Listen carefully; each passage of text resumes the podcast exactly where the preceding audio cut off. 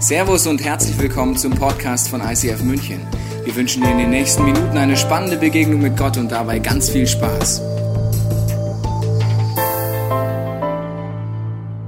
Schön, dass du dabei bist heute beim nächsten Teil unserer Serie. Ist gleich der Abschluss auch der Serie. Es geht heute wieder um das Thema Freundschaften, Beziehungen, wie ich von den verschiedenen Bereichen von lernen kann. Heute wollen wir ein Beispiel Familie lernen für unsere Freundschaft. Warum machen wir es am Beispiel Familie. Vielleicht sagst du, ich bin gar nicht in der Familiensituation. Vielleicht bist du Single, vielleicht willst du Single bleiben. Vielleicht bist du, hast Kinder, keine Kinder, verheiratet, nicht verheiratet. Es geht um Prinzipien, die die Bibel uns beibringt. Und das Interessante ist, dass äh, zum Beispiel die Autoren der Bibel der Meinung sind, man sollte sich anschauen, wie jemand zu Hause Leiterschaft übernimmt, um dann zu entscheiden, ob er in der Kirche leiten soll. Interessanterweise wird das gleichgesetzt, beziehungsweise es ist eine Voraussetzung. Das heißt, zu Hause im Familienkontext, den wir jetzt gut oder schlecht kennen, geht es darum, Leiterschaft zu entdecken und zu leben und sich auch darauf vorzubereiten, wenn ich eines Tages Familie haben möchte, um den Link dann auch zur Kirche zu bekommen. Deswegen haben wir einen Leadership-Podcast, den wir rausbringen einmal im Monat, den darf ich immer moderieren. Äh, den findest du auf allen Podcast-Plattformen, die es gibt, von iTunes bis Spotify. Und dort ist immer das gleiche Prinzip. Ich erkläre Prinzipien, die du auf die Familie, aufs Business und auf die Kirche übertragen kannst.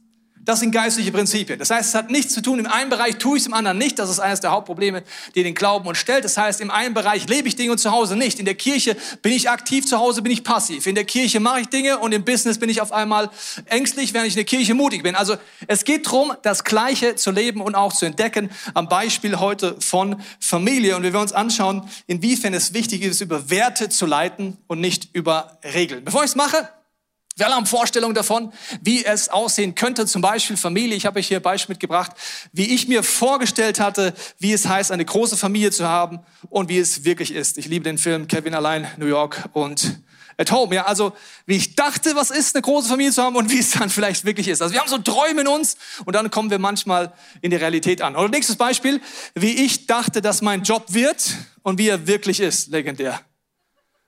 Wow. ja, das geht neuerdings durch Zoom. Ja, schön. Und äh, nächstes Beispiel in der Leiterschaft in der Kirche übernommen, wie ich dachte, dass es ist, eine Small Group zu leiten und wie ich mich nach zwei Jahren fühle.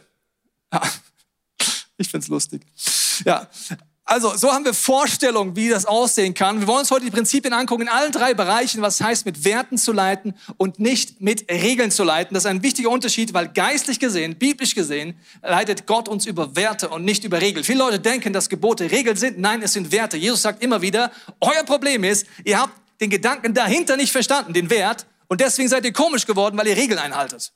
Er möchte, dass wir den Wert dahinter verstehen. Ich mache ein Beispiel. Vielleicht sind viele von euch auch so aufgewachsen. Äh, ah, nee, bevor ich das Beispiel mache, habe ich noch eine kleine Umfrage an euch zum Thema Wert. Ihr könnt mal euer Handy rausnehmen per Slido. Eine kleine Umfrage, weil ein Wert bedeutet ja, ich bin bereit, einen Preis zu zahlen. Ich habe euch heute eine Frage mitgebracht zum Thema, wie viel Wert ist es dir? Zum Beispiel jetzt hier, muss ich gucken, bei mir ist es gerade weg. Jetzt wieder da. Wie viel Wert, wie viel Geld würdest du für Schuhe ausgeben? Weniger als 40 Euro? Also ist es für dich, das wäre für dich, ist kein Wert, Schuhe. 40 bis 70 Euro, 70 bis 100, 100 bis 200 ich, oder mehr als 200. Lass uns mal abstimmen. Ich schaue nachher mal, wie wir als Kirche im Bereich Schuhe so unterwegs sind. Also wir werden gleich mal gucken, wie viel es uns wert ist, in Schuhe zu investieren. Woran merke ich, ob Schuhe dir was wert sind? Je nachdem, was du gleich ankreuzt. Also wenn du 40 Euro ankreuzt, sind Schuhe dir nicht wichtig. Ist kein Wert, in den du investieren würdest. Also Wert bedeutet, ich bin bereit, einen Preis zu zahlen. Ich fange jetzt mal an mit dem Beispiel Werte versus Regeln. Es gibt eine Regel, die in sehr vielen deutschen und Haushalten in Deutschland äh, rausgegeben wird. Vielleicht hast du die auch zu Hause mal gehört, vielleicht hast du sie auch rausgegeben. Die Regel lautet folgendermaßen. Scheiße sagt man nicht. Wer kennt die Regel von zu Hause? Wer hat sie noch nie gehört? Wer liebt das Wort Scheiße? Egal. Also, das ist eine Regel. Also Regel heißt, wir sagen nicht das Wort Scheiß, ist kein Wert. Was passiert dann? Äh, dein Kind beobachtet dich und wenn du dummerweise dieses Wort im Sprachgebrauch hast, was passiert? Du hast Scheiße gesagt. Scheiße sagen sagt man nicht. So, das geht dann los. Dein Kind erwischt dich, wie du deine eigene Regel brichst und weicht dich darauf Scheiße sagt man nicht. Der Onkel hat Scheiße gesagt. So, das geht dann raus bei dir zu Hause. Also wir bringen manchmal eine Regel rein bei uns zu Hause, wo wir uns nicht vorher überlegt haben, ist das wirklich ein Wert, wo wir einen Preis zahlen wollen.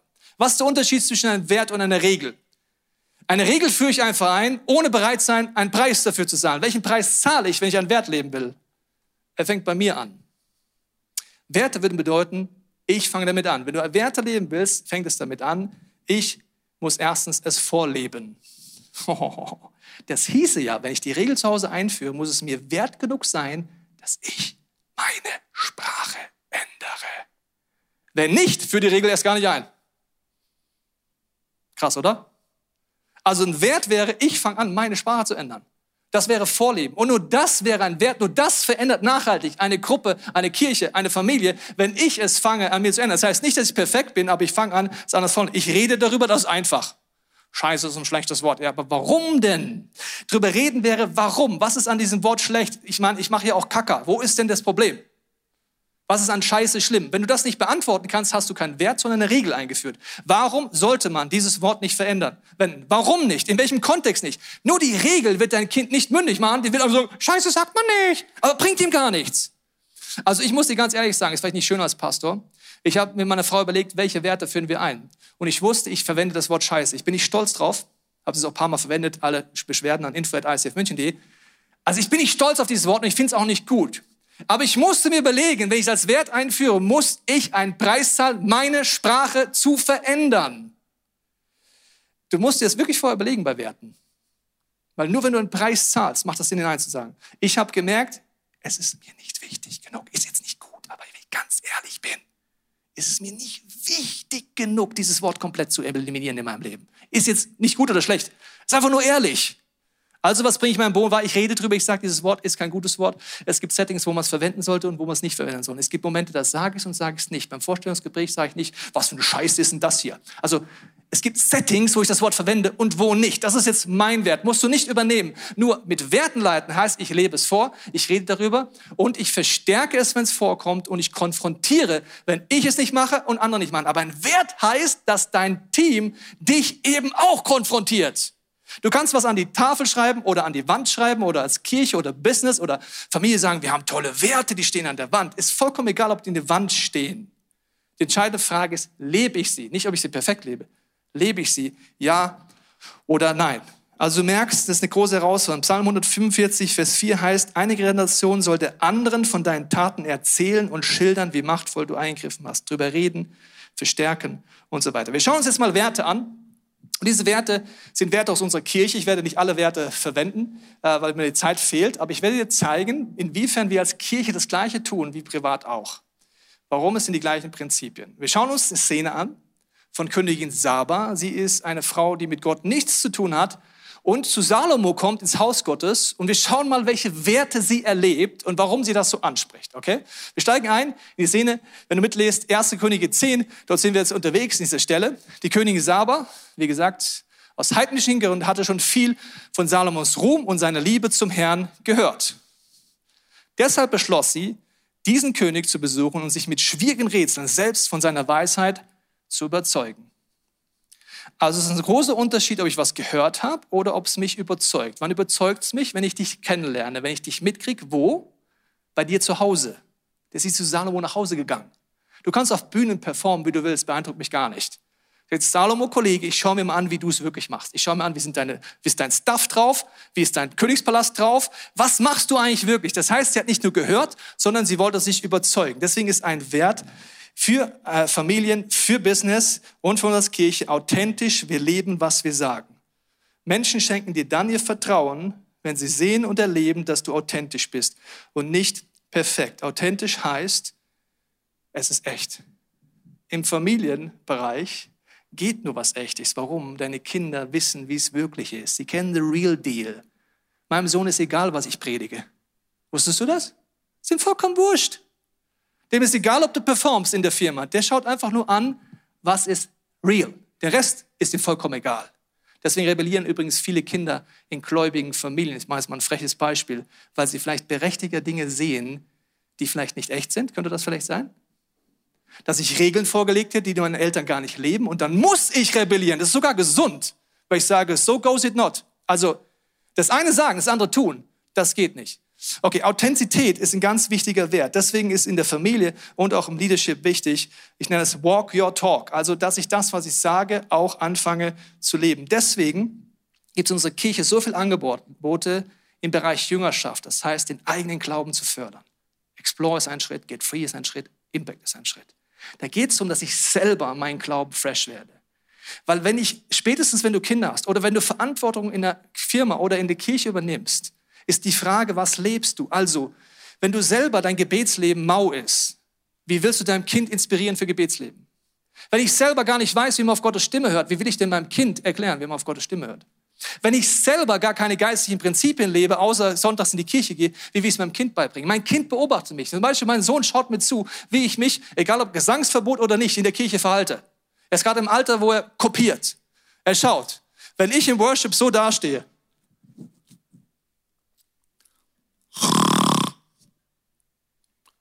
groß bist du Gott. Was macht er?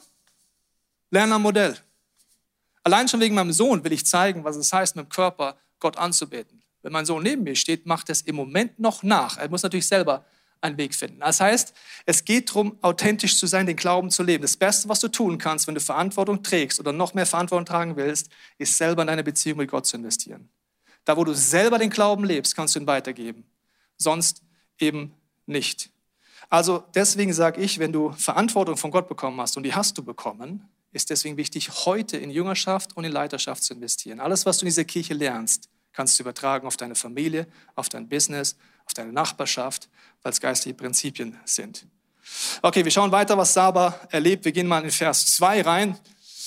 Da heißt es, die Kamelie-Karawane waren schwer beladen mit wohlriechenden Ölen, mit Gold und mit kostbaren Edelsteinen. Als die Königin vor Salomon stand, stellte sie ihm Rätsel, und die sie sich ausgedacht hatte.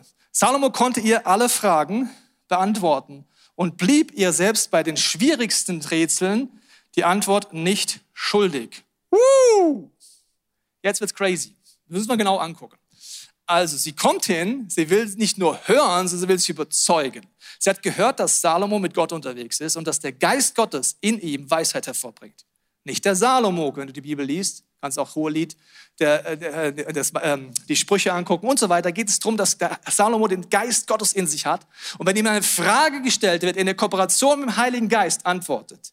Der Heilige Geist ist etwas, der dir alles lehrt, der dir alles beibringt und den ich dringend in der Erziehung und im Leadership brauche. Warum? Jedes Kind ist anders, jeder Teilnehmer deiner Small Group ist anders, jeder in deinem Team im Business ist anders. Ohne die individuelle Führung des Heiligen Geistes werde ich dir nicht die Antwort geben, die dir weiterhilft.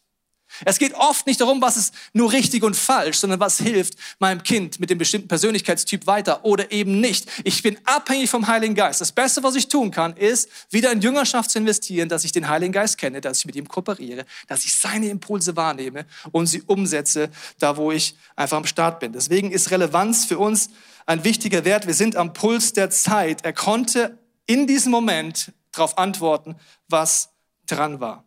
Was heißt es für uns Puls der Zeit in der Familie mit Werten leben? Dein Kind wird älter, genau wie du geistliche Elternschaft übernimmst, werden geistliche Kinder älter. Und dann ist wichtig zu gucken, was passiert gerade. Irgendwann wird dein Kind dich nach einem Handy fragen. Vielleicht hast du Kinder schon, vielleicht sind sie älter. Wenn nicht, sage ich dir, das wird immer früher werden. Wahrscheinlich ungefähr in Zukunft so mit viereinhalb Jahren. Wird dein Kind kommen, alle im Kindergarten haben Smartphone, nur ich nicht. Das ist immer die Argumentation. Bei unserem Sohn ging es in der ersten Klasse los. Das ist halt crazy, gell? Ein Smartphone. Wir reden jetzt nicht über ein Telefon, wo man reintippt, hallo Mama, sondern wir reden über ein Smartphone. So. Jetzt kommt die Situation, was heißt am Puls der Zeit? Ich möchte meinem Kind helfen, was mit Werten groß zu werden und zu verstehen, wie gehe ich mit einem Handy um. Weil wenn er das Handy bekommt und wir als Eltern oder geistliche Leiter naiv sind, wissen wir nicht, dass mit dem Moment, wo er ein Smartphone hat, Zugang hat zu allen Dingen dieser Welt. Wenn er WhatsApp hat, ist übrigens altersmäßig beschränkt, liebe Eltern. Habt ihr nochmal drüber nachgedacht, warum das altersmäßig geschränkt ist? Weil sobald du auf WhatsApp bist, kannst du pornografisches Material geschickt bekommen, Gewaltmaterial geschickt bekommen, du kannst in Chats unterwegs sein, wo Mobbing passiert, bis zum Selbstmord. Und wenn dein Kind einfach nur loslässt und sagst, do it, I send you, have fun, ja, das hat nichts mit Leadership zu tun und nichts mit Werten zu tun. Dein Kind wird überfordert sein und wird mit Sachen konfrontiert sein, von klein auf, was sie zerstören wird. Und das hat nichts mit gesunder Leiterschaft zu tun. Also ich frage mich, wie kann ich meinem Kind helfen, zum Beispiel im Umgang mit dem Handy zu machen, wenn ich noch Beispiele machen, oder mit Spielen, die heutzutage Computerspiele eigentlich alle auf Sucht aufgebaut sind. Ist dir das klar? Die sind alle auf Sucht aufgebaut. Wenn dein Kind einfach nur Computer spielen lässt und dich wunderst, dass es ein Nerd wird, das nur noch im Keller sitzt, dann lass uns einfach ernst nehmen, dass wir sagen, wir müssen dort hinschauen, Verantwortung übernehmen, mit tausend Fragen, die wir haben, uns austauschen mit anderen Eltern, mit anderen Leitern und Leiterinnen, um Antworten zu finden. Also mein Sohn zum Beispiel, den bringen wir von klein auf bei, warum es ein Wert für uns ist, nicht alles zu konsumieren, was wir konsumieren können. Das ist keine Regel, das ist ein Wert. Er weiß, dass ich mit meinen 44 Jahren oder bald 44 Jahren nicht alles mir reinpfeife, was ich darf. Ich habe keine Altersbeschränkung mehr. Ich darf alles, Leute.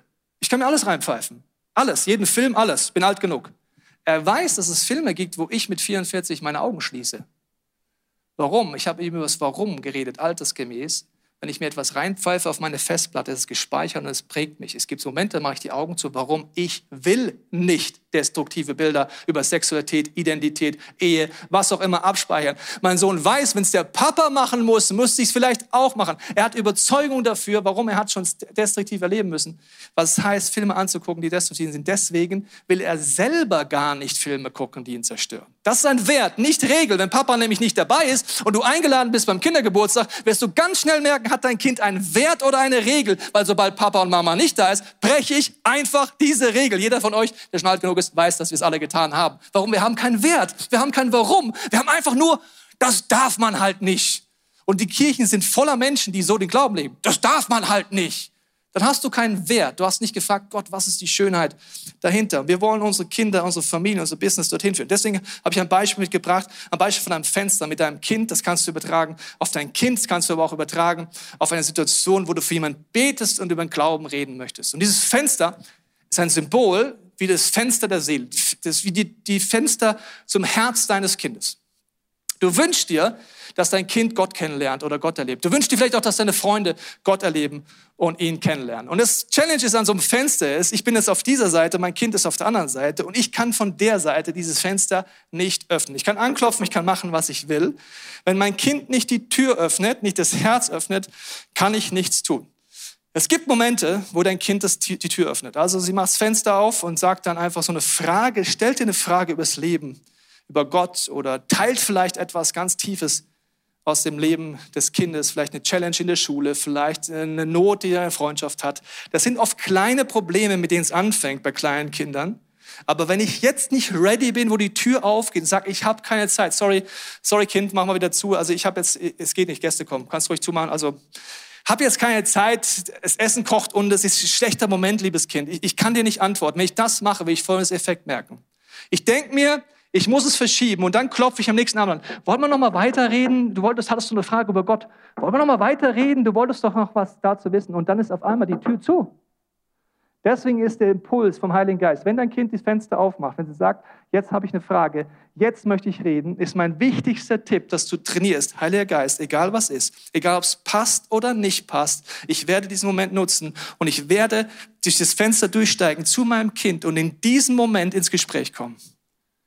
Das gleiche gilt für deine Freunde, werde ich dir gleich sagen, die mit Gott noch nichts zu tun haben. Dein Kind wird dir Fragen stellen in Momenten, wo es nicht passt. Gäste kommen gleich. Hab keine Zeit. Aber ich sage dir eins, wenn du trainierst, mit dem Heiligen Geist zu kooperieren, das nennt man Kairos, und in dem Moment reagierst, gibt es nichts, was Wichtigeres ist, als dann zu kooperieren und dann da zu sein.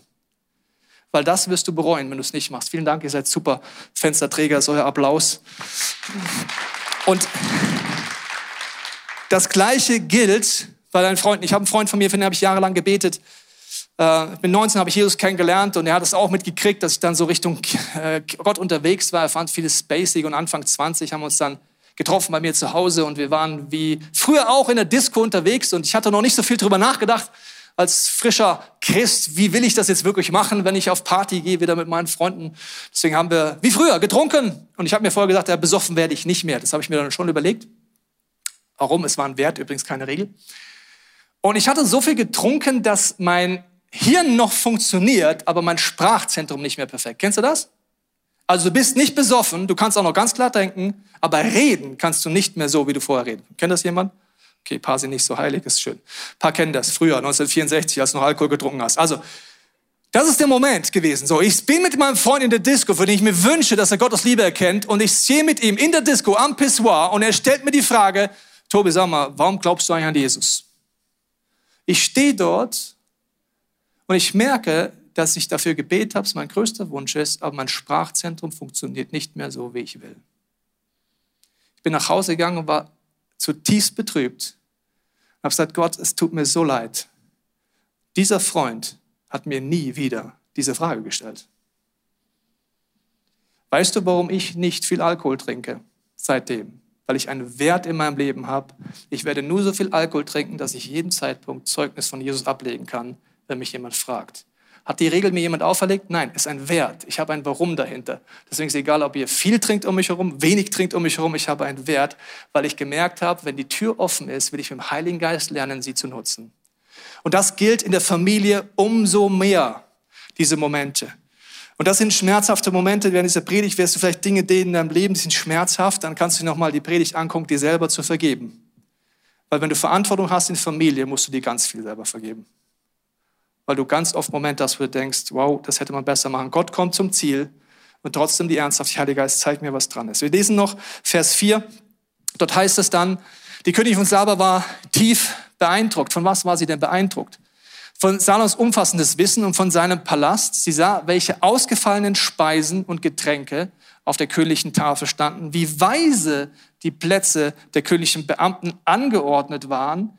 Sie staunte über die gute Bedienung bei Tisch und die kostbaren Gewänder der Diener und Mundschenken. Sie war beeindruckt von dem, was sie erlebt. Sie nahm mich den Wert der Exzellenz wahr. Wir geben für Gott unser Bestes. Das hat sie bei Salomo gesehen. Und Exzellenz bedeutet eben nicht Perfektion in der Familie, im Business, überall, sondern es heißt, das Beste geben, was ich unter meinen Möglichkeiten kann. Und weißt du, was das Beste ist? Mein Leben Gott zur Verfügung zu stellen. Mit all meinen Schwächen, mit all meinen Fehlern sagen, Gott, ich gebe dir mein ganzes Leben. Du weißt, wo ich Stärken habe. Ich bitte dich, dass du mich benutzt, dass du mich leitest und dass du mich durchführst. Und deswegen bin ich als jemand, der Verantwortung bekommen hat in der Familie, das nennt man Eltern, oder Verantwortung bekommen hat im Reich Gottes, das nennt man einen Christen. Bin ich jemand, der sagt, ich habe die Aufgabe, nicht die eierlegende Wollmilch zu, sein, zu Hause zu sein, ich habe nicht die Aufgabe, alles zu können. Ich bin wie ein Trainer, der hilft, dass Leute selber zu Gott kommen können. Ein Trainer kann nicht alles selber in Perfektion. Ist mal aufgefallen? Ich war selber Sportlehrer. Ich habe gelernt, wie man Sportarten beibringt, ohne dass ich sie gut kann. Das ist crazy, oder? Zum Beispiel Bodentouren, habe ich beigebracht. Lustig, habe ich beigebracht. Ich habe Gerätetouren, aber wenn die gesagt haben, machen Sie mal vorher Teichen, das wäre total peinlich geworden. Warum? Mir war aber klar, ich bin ein Trainer. Meine Aufgabe ist nicht, der Beste in jeder Sportart zu sein, besser als jeder Schüler, der jemals kommt, sondern ihnen helfen, weiterzukommen. Bei FC Bayern, ein super Verein hier in München, vielleicht kennt ihr den, hat ab nächster Saison einen neuen Trainer, der heißt Julian Nagelsmann. Der ist relativ jung und der hat definitiv selber als Spieler nie so gut gespielt, wie die Spieler, die er heute trainieren wird dann oder morgen. Seine Aufgabe ist nicht besser Tore zu schieben als Lewandowski. Seine Aufgabe ist, Lewandowski zu fördern, damit er besser wird. Das ist ein Trainer. Wenn du Leiterschaftsaufgabe hast, ist das Ziel, dass Leute dich überholen, dass sie besser werden, dass du sie förderst und nicht, dass sie alles so tun müssen wie du. Das heißt, das Beste geben, das heißt, Gott zur Verfügung zu stellen. Und das ist anstrengend, gerade in der Familie. Ist wichtig zu reflektieren. Warum? Trainee zu leben ist immer anstrengender, als es mal schnell selbst zu machen. Das gleiche gilt im Business. Das gleiche in der Kirche. Es geht schneller, mal schnell selber zu machen. Dann lebe ich aber nicht den Aufgaben von Leadership. Also ich mache dir Beispiele. Wenn du deine Kinder freisetzen willst, wenn man zwei Beispiele aus dem Haushalt und die Dinge beibringen willst, also wenn du bügelst, sieht es vielleicht so aus, also zumindest wenn meine Frau bügelt. Bei mir nicht unbedingt. Wenn dein Kind erstmal bügelt, sieht so aus. Trainee-Leben heißt, es ist messy am Anfang. Es klappt mal nicht. Es dauert länger. Aber wir verpassen bei unseren Kindern und in unseren Groups, unseren Teams zu sagen, es geht nicht darum, wie du schneller bist, sondern wie du mehr Menschen freisetzt. Das ist die Aufgabe von geistiger Leiterschaft. Nächstes Beispiel. Wenn du alleine kochst oder wenn du mit deinem Kind kochst.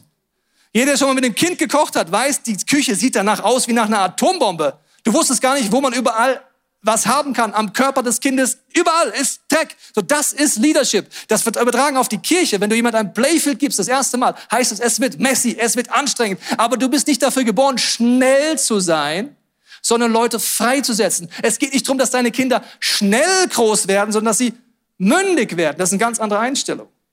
Das Gleiche natürlich auch in der Kirche und auch in anderen Bereichen. Deswegen habe ich einen Satz für dich mitgebracht, im Bereich Trainieren der wichtig ist zu reflektieren, besonders wenn du in Deutschland schon lange lebst. Dieser Satz heißt, Vertrauen ist gut, Kontrolle ist besser. Diese beiden Dinge brauchst du, wenn du mit Werten leitest. Es braucht Vertrauen und es braucht Kontrolle. Nur im Reich Gottes drehen sich die Prioritäten. Was ist denn besser? Ist Kontrolle wirklich besser als Vertrauen? Was ist das Ziel in deiner Erziehung, in deiner Leadership? Kontrolle? Nee, im Reich Gottes dreht sich's. Beides bleibt da. Im Reich Gottes heißt, Kontrolle ist gut. Es ist wichtig, dass du nachguckst, dass du überprüfst. Vertrauen ist aber besser. Was ist mein Ziel, wenn ich mit Werten leite? Vertrauen. Deswegen gibt es zwei Fragen. Wenn du dein Kind freisetzt, altersgemäß, oder jemand in Leiterschaft freisetzt, ist, sind zwei Fragen absolut entscheidend, über die wir mit unserem Sohn auch reden. Welche Freiheiten willst du? Frage Nummer eins. Also, es fängt bei Kindern an, fängt bei Playfields in der Kirche, hört auf. Welche Verantwortung bringt es mit sich, wenn du die Freiheiten hast? Ich mache Beispiele. Dein Kind ist klein, dann wird dein Kind relativ schnell, wenn es laufen will, nicht an der Hand gehen. Warum? Das ist einengend an der Hand. Es will alleine rennen. Das Problem ist nur, dein Kind weiß noch nicht, was Gefahren sind. Also haben wir unserem Sohn beigebracht in dem Alter, dass das Wort Stopp für ihn matchentscheidend ist. Wenn er Freiheit haben will, übertragen, nämlich freilaufen will, hat er die Verantwortung, auf Stopp zu reagieren. Ich habe es mit ihm trainiert. Wenn ich Stopp rufe, bleibt er stehen, ganz egal was. Wir haben es in Settings geübt, wo kein Stopp sinnvoll war. Warum? Er wusste, wenn er auf Stopp reagiert, zum Beispiel an der Straße, darf er frei laufen. Was ist, wenn er nicht auf Stopp reagiert? Dann kommt er den ganzen Tag an die Hand und er hat's gehasst. Freiheit bedeutet Verantwortung. Später wird ein Kind älter, will Süßigkeiten. 24 Stunden, sieben Tage die Woche. Variante 1, Regeln. Variante 2 ist, ihm immer mehr zu erklären, wenn du Freiheiten willst und eine Süßigkeitenbox in deinem Zimmer hast, wie willst du denn die Freiheit nutzen? Dann Computer. Mein Sohn hat einen Computer in seinem Zimmer. Er hat Handyspielzeiten. Er hat die Freiheit, das zu machen. Er weiß, punktuell gibt es ein Controlling von den Eltern, nicht um ihn zu bestrafen, sondern ihm zu helfen, dass Computer begrenzt bleibt. Mein Ziel ist Vertrauen, aber Kontrolle ist trotzdem zwischendurch wichtig. Das gleiche ist beim Handy. Wenn du ein Kind ein Handy gibst und es einfach nur loslässt, ist dann Vertrauen ist toll und Vertrauen ist besser. Nee. Vertrauen ist das Ziel, aber Controlling darfst du nicht vergessen. Das heißt, ich schaue, mein Sohn weiß, dass wir punktuell sein Handy gemeinsam in die Hand nehmen, weil er jetzt schon WhatsApp nutzen darf und wir gemeinsam seine Chats angucken.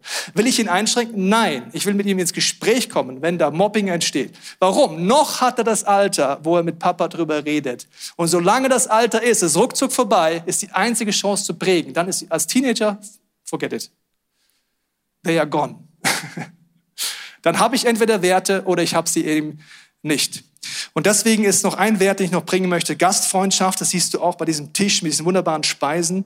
Wir schaffen eine liebevolle Welcome-Home-Atmosphäre. Und das möchte ich noch kurz zeigen an verschiedenen äh, Geschlechtern, Mädchen und Jungen, wenn du zu Hause hast. Ist es unterschiedlich, wie ich Qualitätszeit verbringen kann. Warum? Das gilt nicht für jedes Kind, aber für die meisten.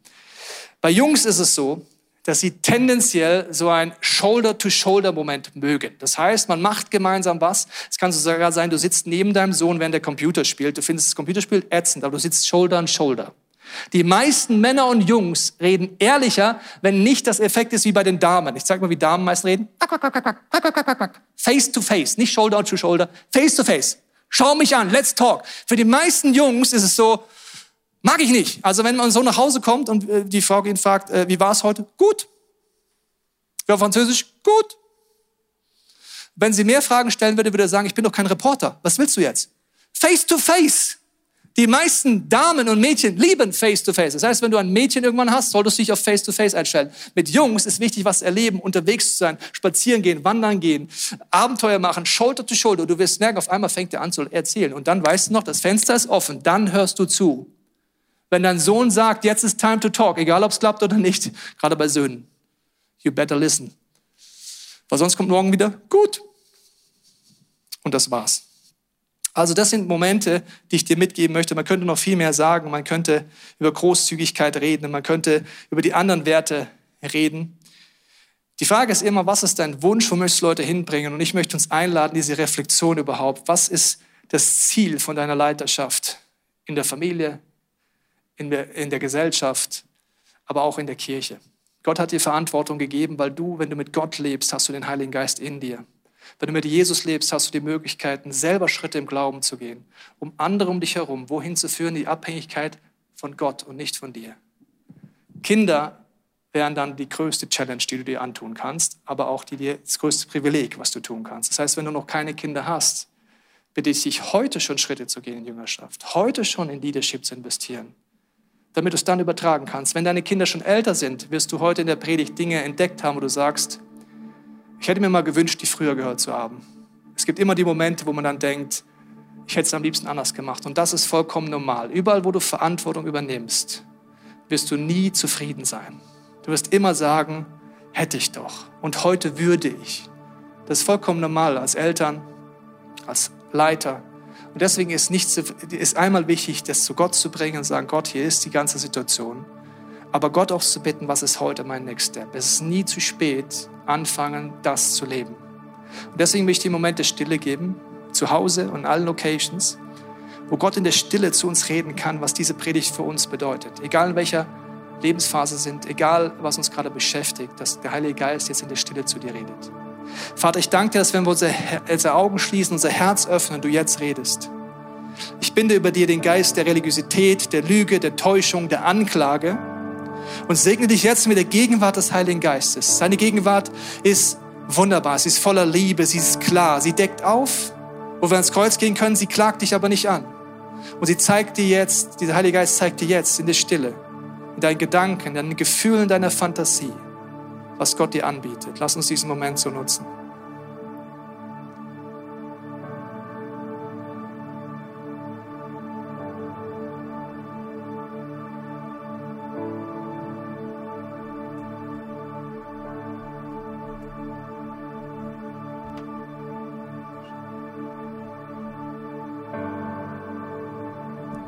Ich danke dir, Vater, dass wir jetzt reagieren können, wenn du unser Herz klopfst, so wie das mit dem Fensterbild ist. So spreche ich jetzt jedem, der das jetzt hier hört, zu. Du kannst jetzt entscheiden, dass du dein Herz öffnest für Gott. Vielleicht zum allerersten Mal Jesus Raum gibst, wenn er anklopft an dein Herz, ihn einlädst in dein Leben, das Kreuz für dich annimmst. Und ich danke dir, Vater, dass wir aus deiner Gnade rausleben und dass du uns heute fragst, wo wollen wir Verantwortung übernehmen. Und ich danke dir, dass wir einen nächsten Schritt gehen können. Ich danke, dass wir Schritt für Schritt dir nachfolgen. Ich danke, dass du auch, wenn du im nächsten Song weiterredest, uns Antworten gibst. Amen.